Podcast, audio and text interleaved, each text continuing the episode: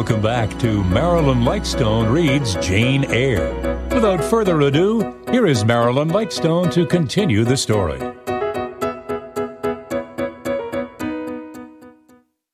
Chapter eight. Ere the half-hour ended, five o'clock struck. School was dismissed, and all were gone into the refectory to tea. I now ventured to descend. It was deep dusk. I retired into a corner and sat down on the floor. The spell by which I had been so far supported began to dissolve. Reaction took place, and soon so overwhelming was the grief that seized me, I sank prostrate with my face to the ground. Now I wept. Helen Burns was not here. Nothing sustained me. Left to myself, I abandoned myself, and my tears watered the boards. I had meant to be so good, and to do so much at Lowood, to make so many friends, to earn respect and win affection. Already I had made visible progress. That very morning I had reached the head of my class. Miss Miller had praised me warmly. Miss Temple had smiled approbation. She had promised to teach me drawing and to let me learn French if I continued to make similar improvement two months longer. And then I was well received by my fellow pupils, treated as an equal by those of my own age, and not molested by any. Now, here I lay again, crushed and trodden on, and could I ever rise more? Never, I thought, and ardently I wished to die. While sobbing out this wish, in broken accents, someone approached. I started up. Again, Helen Burns was near me. The fading fires just showed her coming up the long, vacant room. She brought me my coffee and bread. "Come, eat something," she said, but I put both away from me, feeling as if a drop or a crumb would have choked me in my present condition. Helen regarded me, probably with surprise. I could not now abate my agitation, though I tried hard. I continued to weep aloud. She sat down on the ground near me, embraced her knees with her arms, and rested her head upon them. In that attitude she remained, silent as an Indian. I was the first who spoke. "Helen, why do you stay with the girl whom everybody believes to be a liar?" "Everybody, Jane?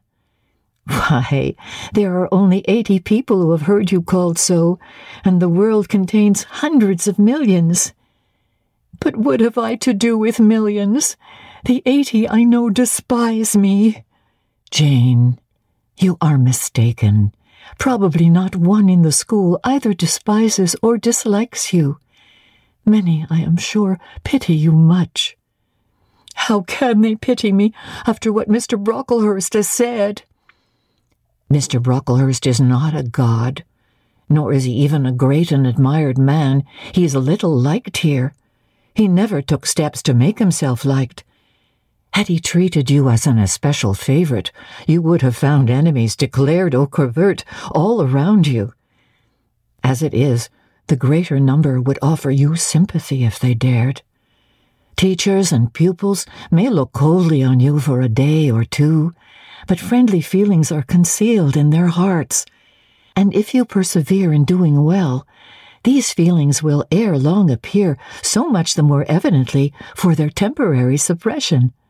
Besides, Jane—" She paused. "Well, Helen," said I, putting my hand into hers.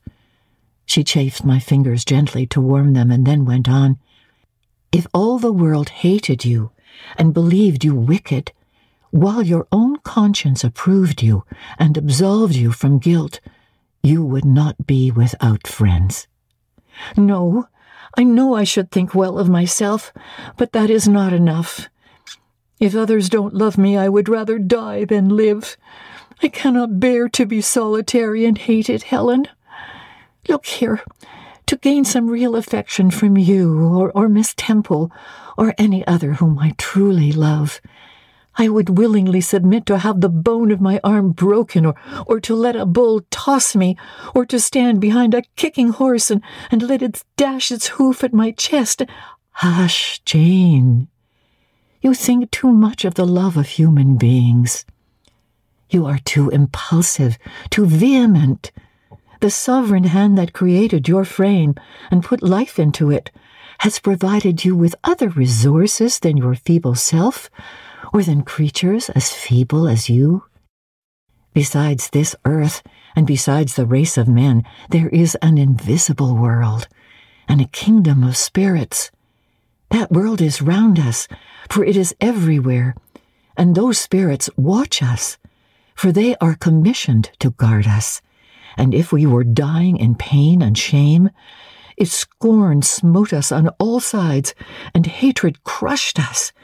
Angels see our tortures, recognize our innocence, if innocent we be, as I know you are of this charge, which Mister Brocklehurst has weakly and pompously repeated at second hand from Missus Reed.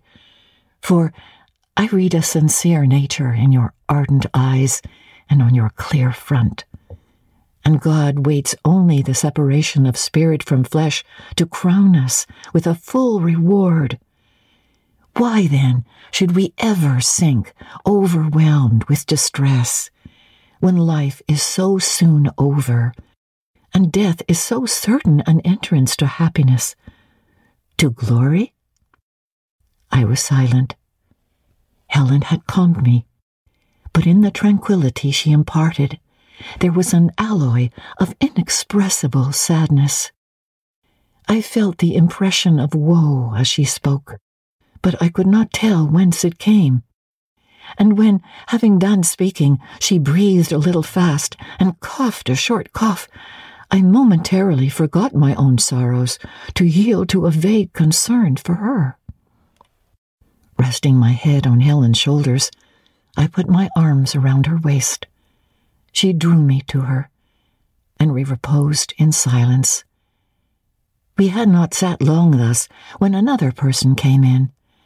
Some heavy clouds, swept from the sky by a rising wind, had left the moon bare, and her light, streaming in through a window near, shone full both on us and on the approaching figure, which we at once recognized as Miss Temple.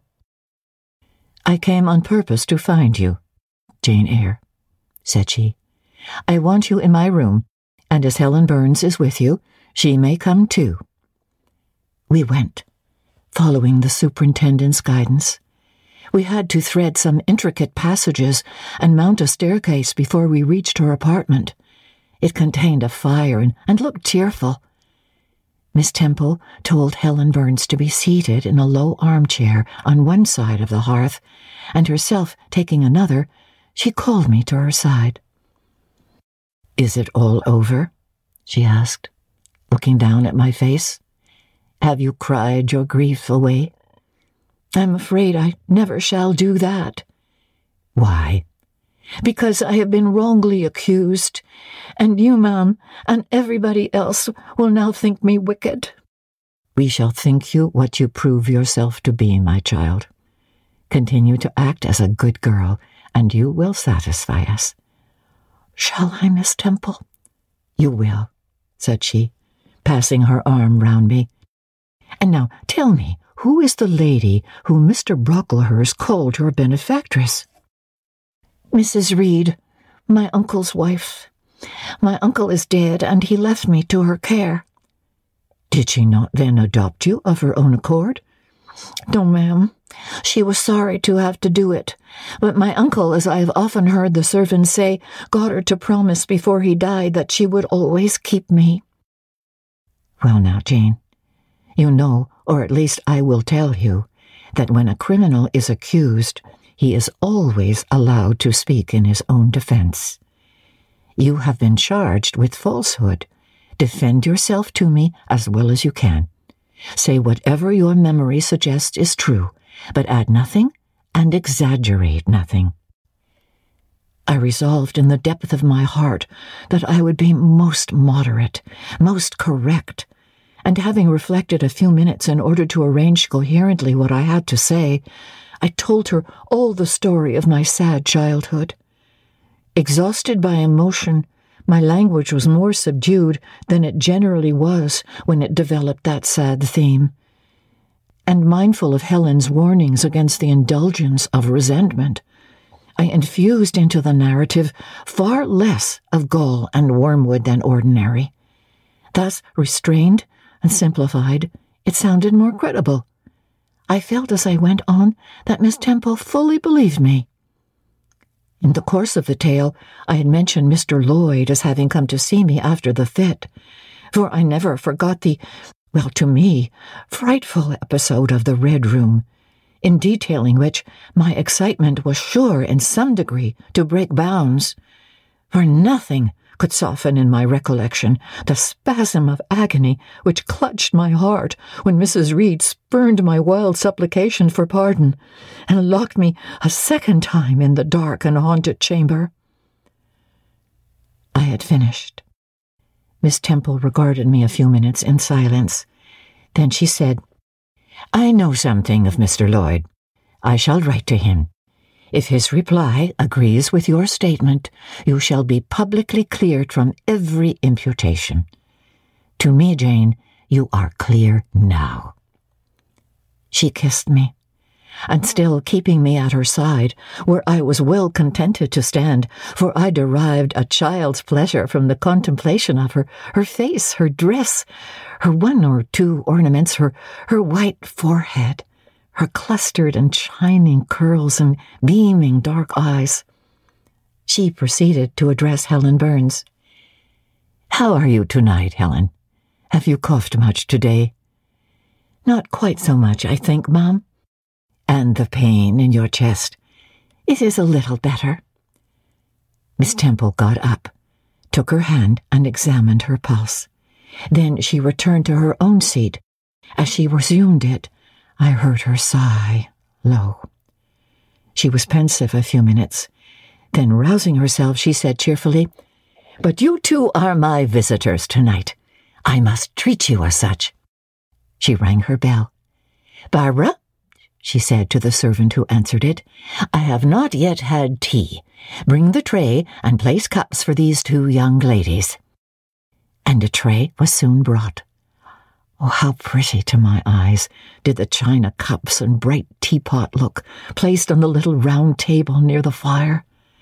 How fragrant was the steam of the beverage and, and the scent of the toast, oh, of which, however, I, to my dismay, for I was beginning to be hungry, discerned only a very small portion. Miss Temple discerned it too. "Barbara," said she, "can you not bring a little more bread and butter? There is not enough for three." Barbara went out. She returned soon.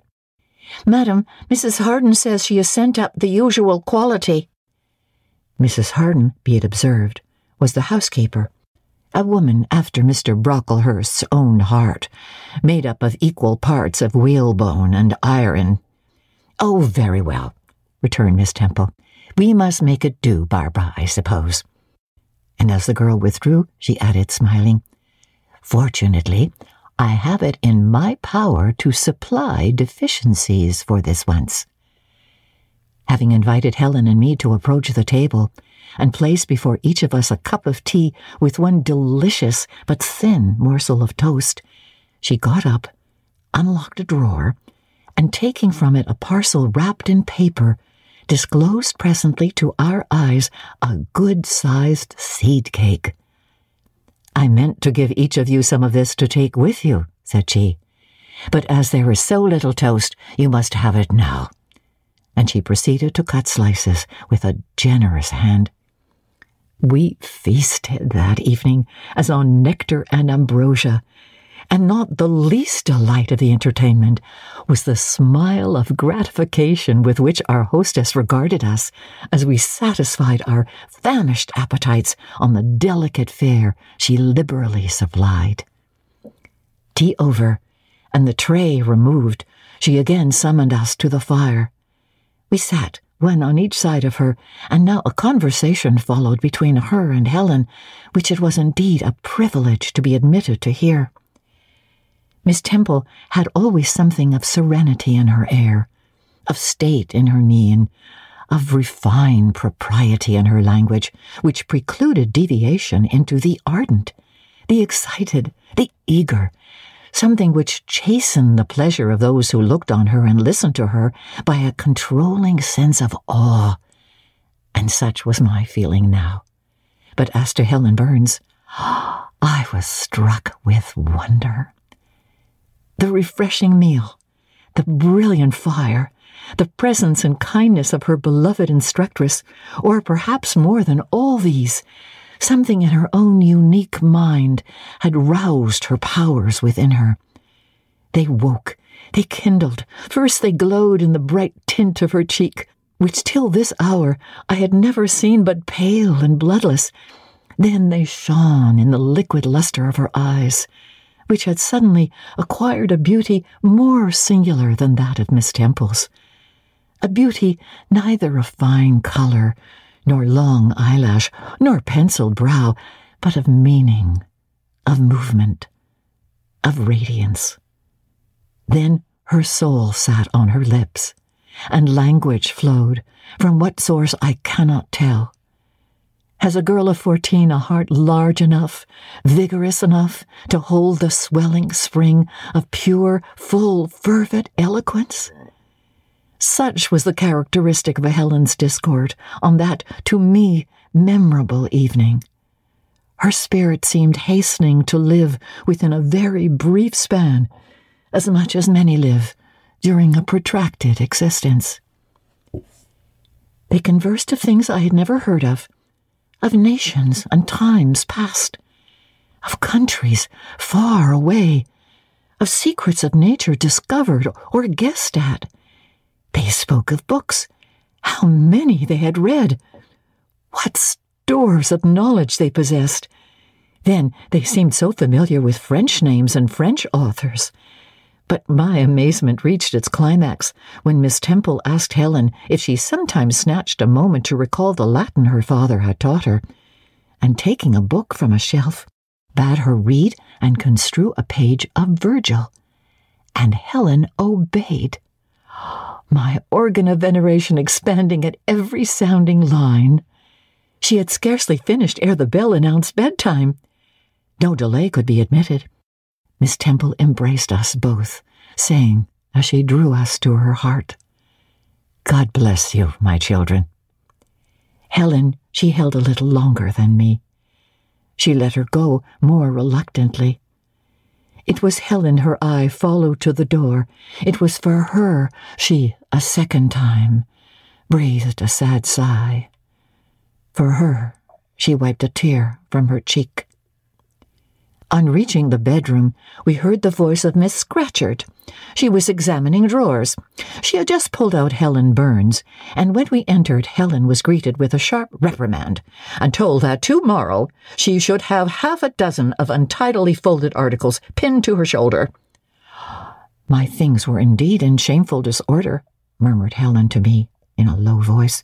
"I intended to have arranged them, but I forgot." Next morning, Miss Scatcherd wrote in conspicuous characters on a piece of pasteboard the word "slattern," and bound it like a phylactery around Helen's large, mild, intelligent, and benign-looking forehead. She wore it till evening, patient, unresentful, regarding it as a deserved punishment.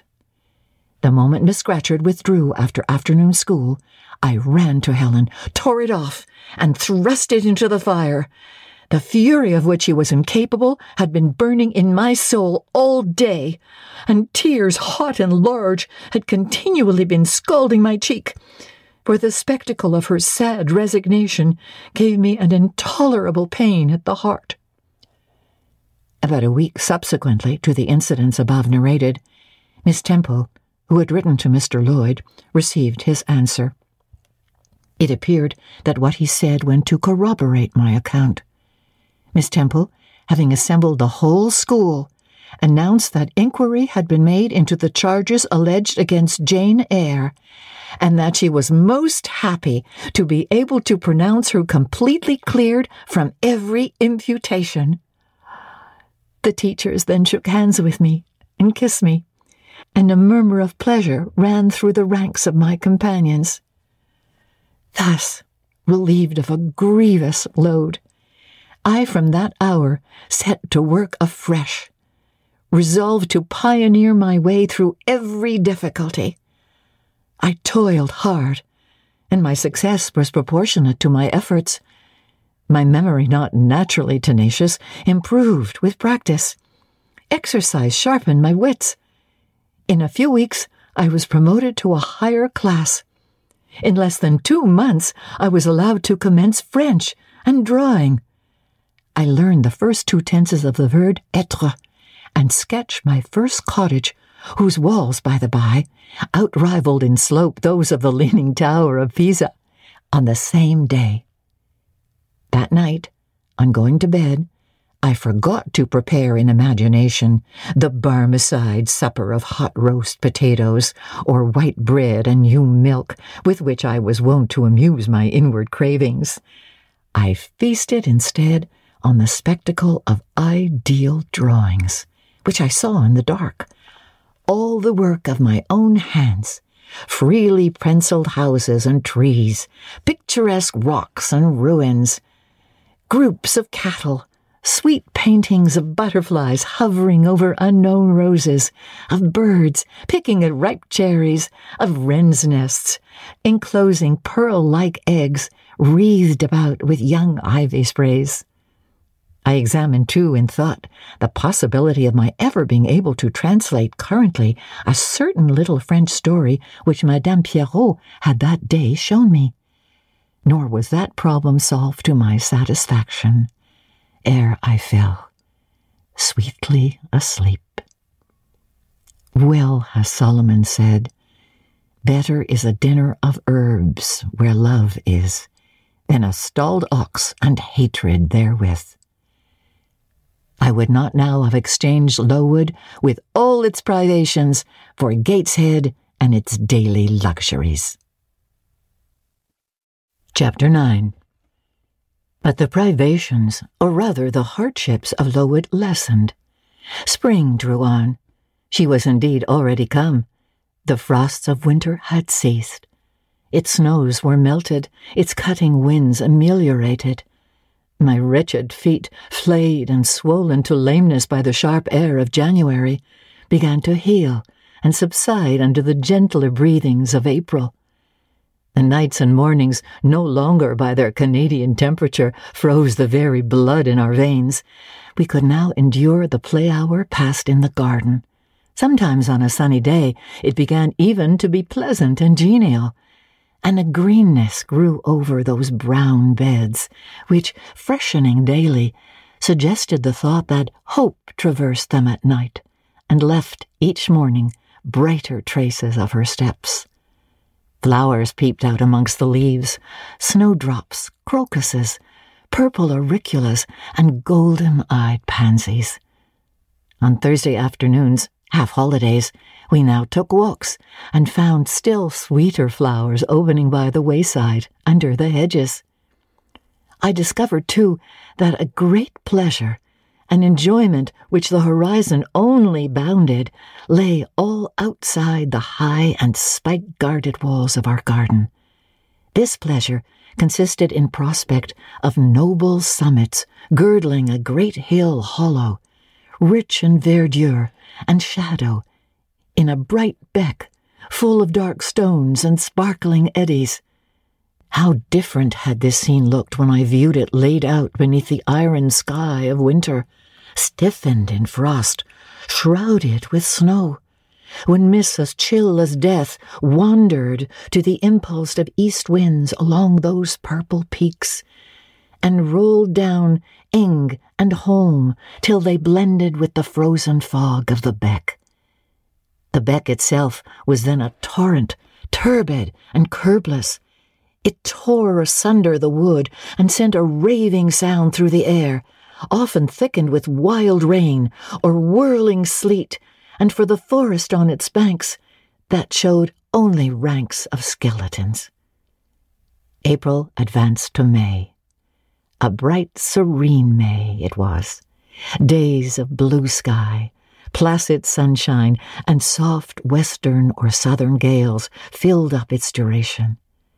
And now vegetation matured with vigor. Lowood shook loose its tresses. It became all green, all flowery. Its great elm, ash, and oak skeletons were restored to majestic life.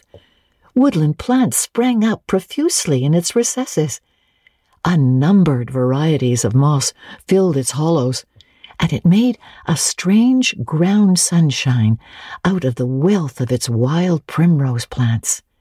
I have seen their pale gold gleam in overshadowed spots like scatterings of the sweetest luster. All this I enjoyed often and fully, free, unwatched, and almost alone. For this unwonted liberty and pleasure there was a cause, to which it now becomes my task to advert. Have I not described a pleasant site for a dwelling, when I speak of it as bosomed in hill and wood, and rising from the verge of a stream? Assuredly pleasant enough, but whether healthy or not is another question. That forest dell, where Lowood lay, was the cradle of fog, and fog-bred pestilence, which, quickening with the quickening spring, crept into the orphan asylum, breathed typhus through its crowded schoolroom and dormitory, and, ere May arrived, transformed the seminary into a hospital. Semi-starvation and neglected colds had predisposed most of the pupils to receive infection. Forty-five out of the eighty girls lay ill at one time. Classes were broken up, rules relaxed. The few who continued well were allowed almost unlimited license, because the medical attendant insisted on the necessity of frequent exercise to keep them in health, and had it been otherwise, no one had leisure to watch or restrain them. Miss Temple's whole attention was absorbed by the patients. She lived in the sick room, never quitting it except to snatch a few hours' rest at night. The teachers were fully occupied with packing up and making other necessary preparations for the departure of those girls who were fortunate enough to have friends and relations able and willing to remove them from the seat of the contagion.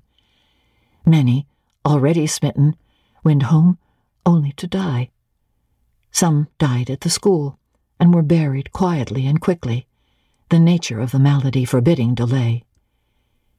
While disease had thus become an inhabitant of Lowood, and death its frequent visitor, while there was gloom and fear within its walls, while its rooms and passages steamed with hospital smells, the drug and the pastille striving vainly to overcome the effluvia of mortality, that bright May shone unclouded over the bold hills and beautiful woodland out of doors.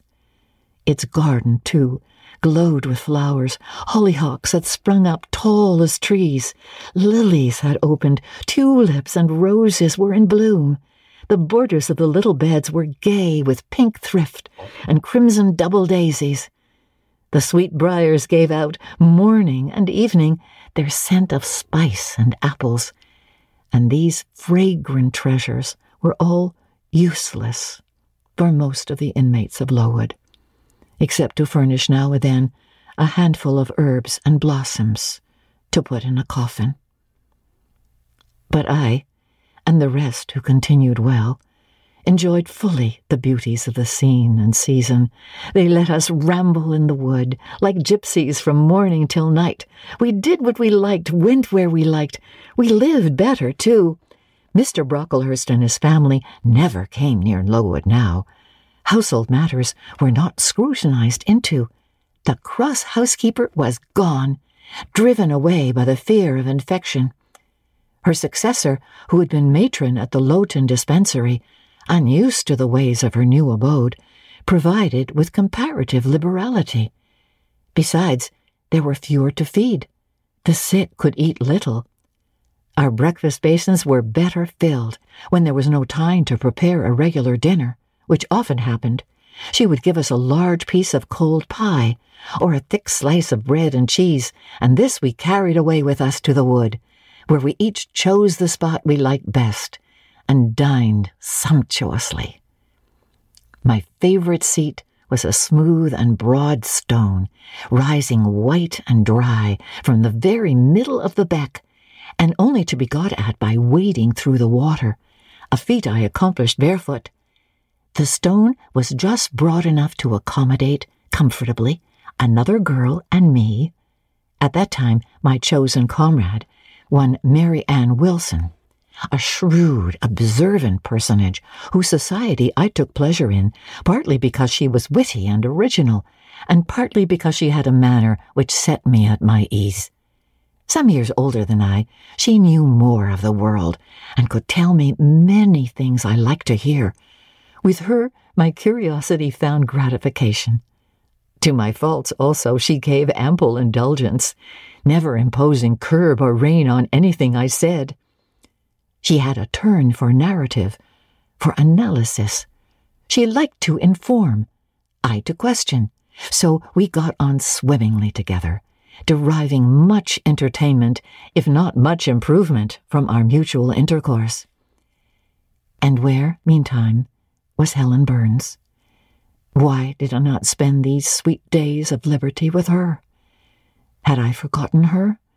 Or was I so worthless as to have grown tired of her pure society?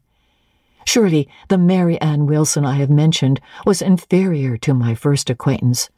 She could only tell me amusing stories and reciprocate any racy and pungent gossip I chose to indulge in, while, if I have spoken truth of Helen, she was qualified to give those who enjoyed the privilege of her converse a taste of far higher things. True, reader, and I knew and felt this, and though I am a defective being, with many faults and few redeeming points, yet I never tired of Helen Burns, nor ever ceased to cherish for her a sentiment of attachment as strong, tender, and respectful as any that ever animated my heart.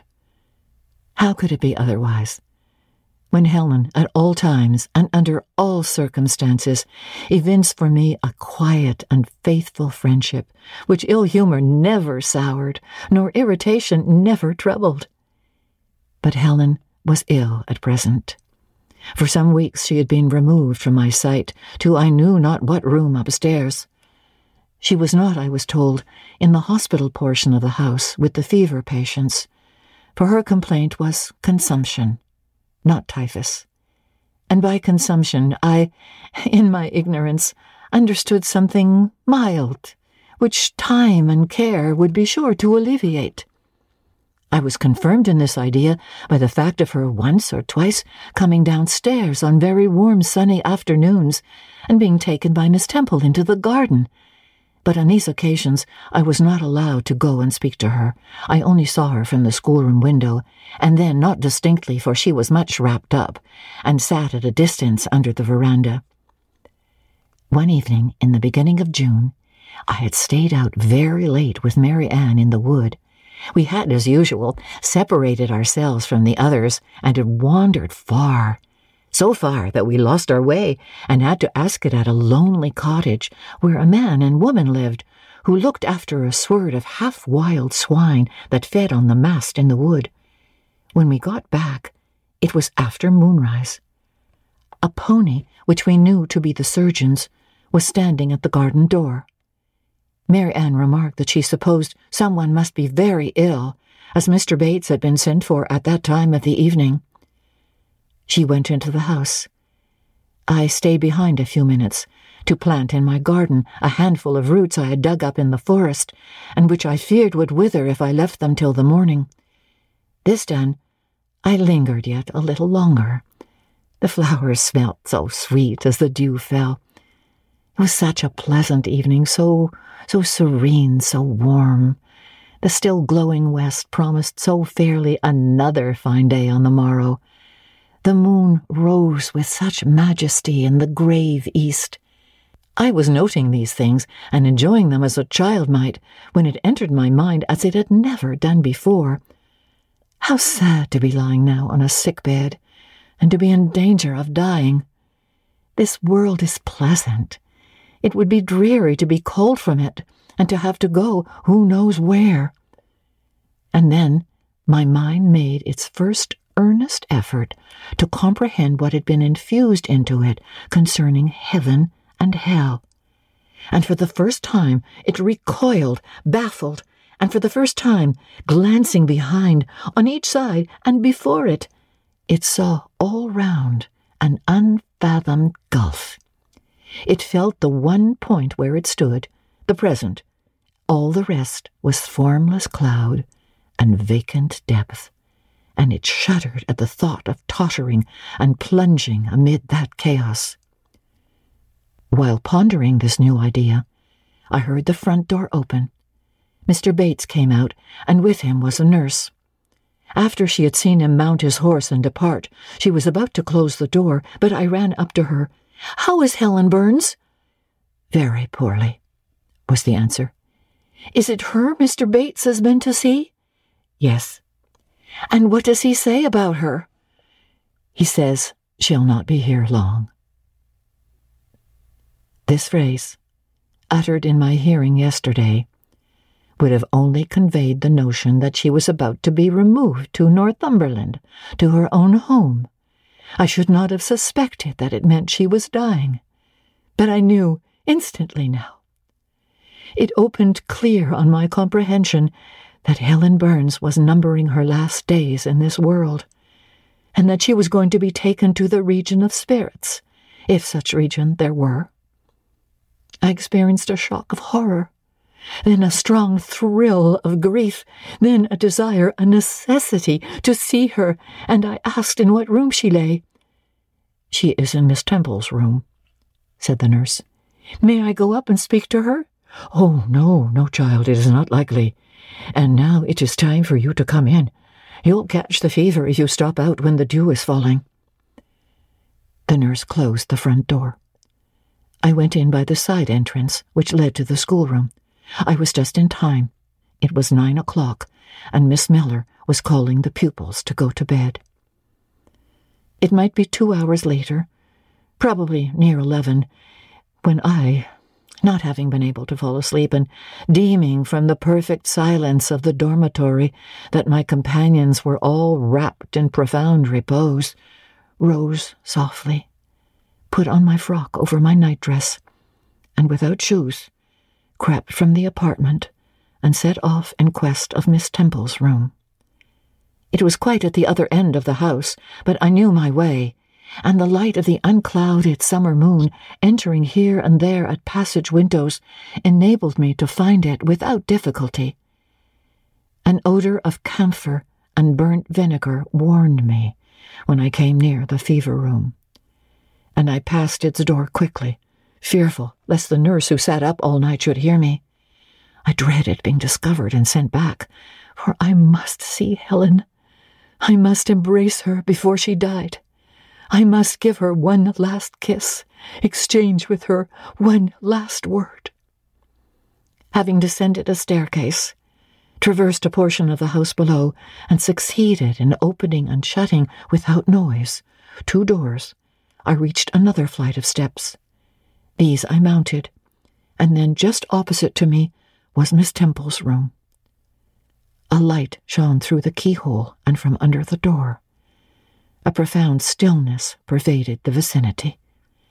Coming near, I found the door slightly ajar, probably to admit some fresh air into the close abode of sickness. Indisposed to hesitate, and full of impatient impulses, soul and senses quivering with keen throes, I put it back and looked in. My eyes sought Helen, and feared to find death.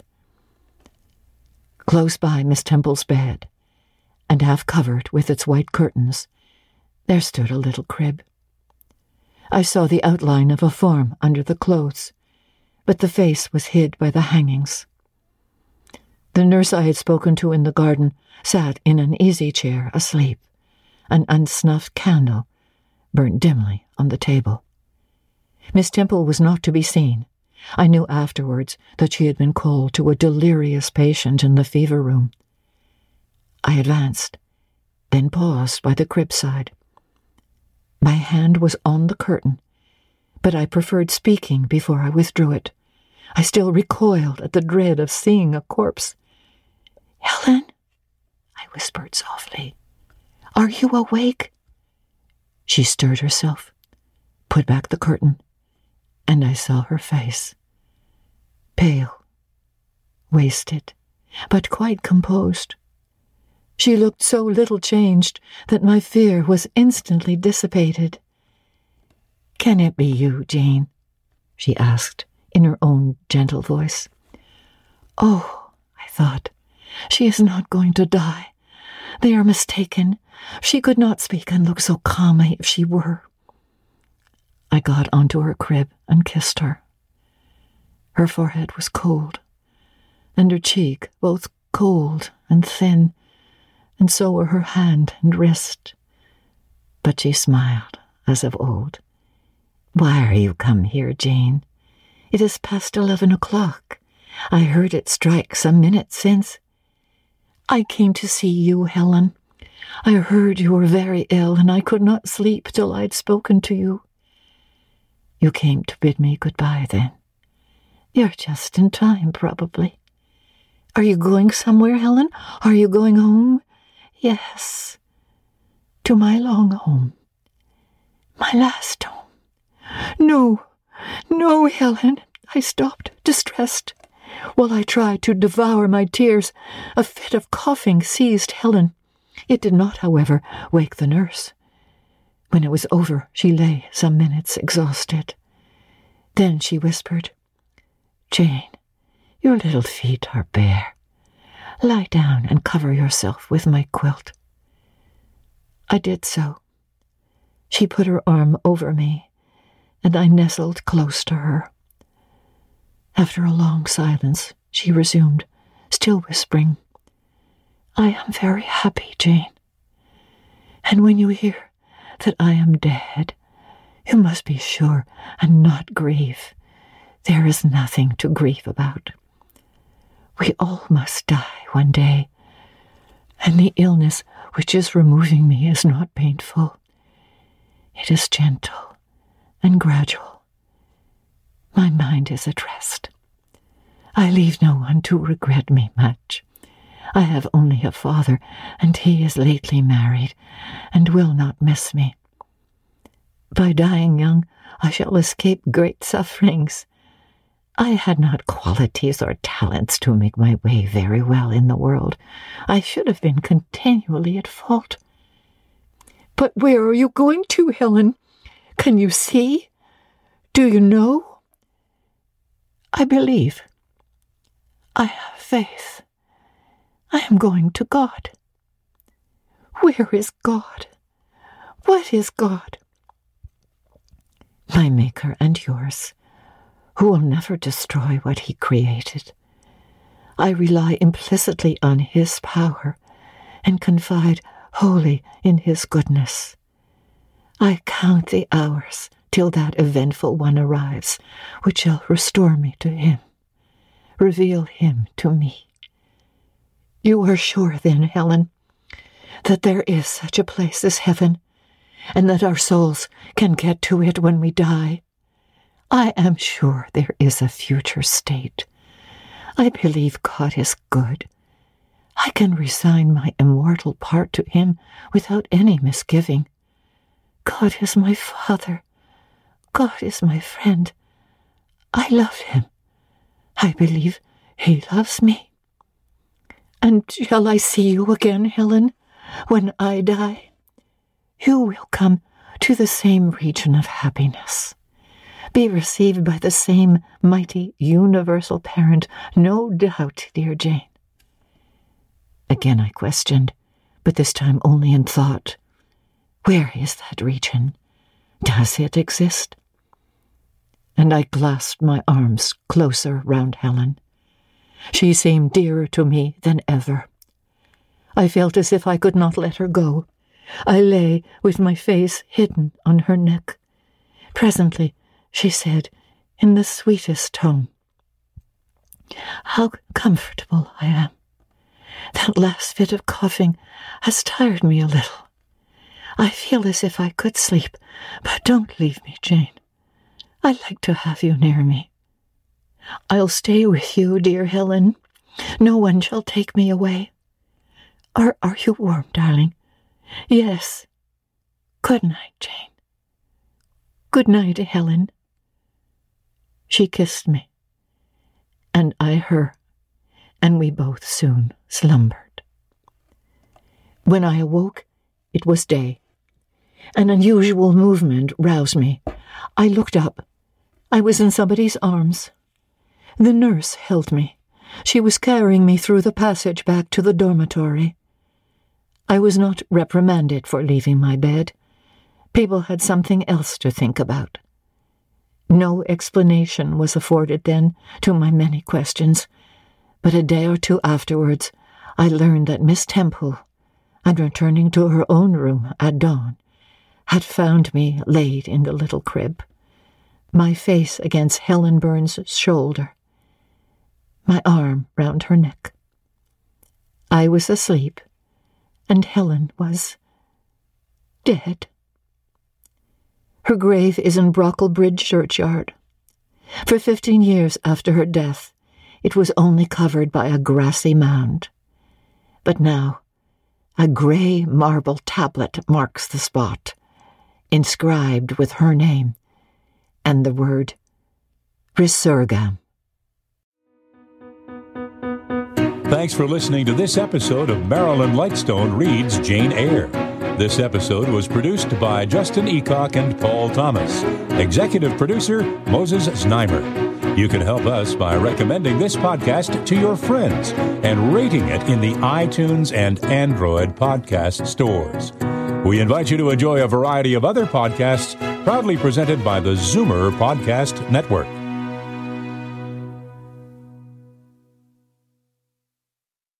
This podcast is proudly produced and presented by the Zoomer Podcast Network, home of great podcasts like Marilyn Lightstone Reads, Idea City on the Air, and The Garden Show.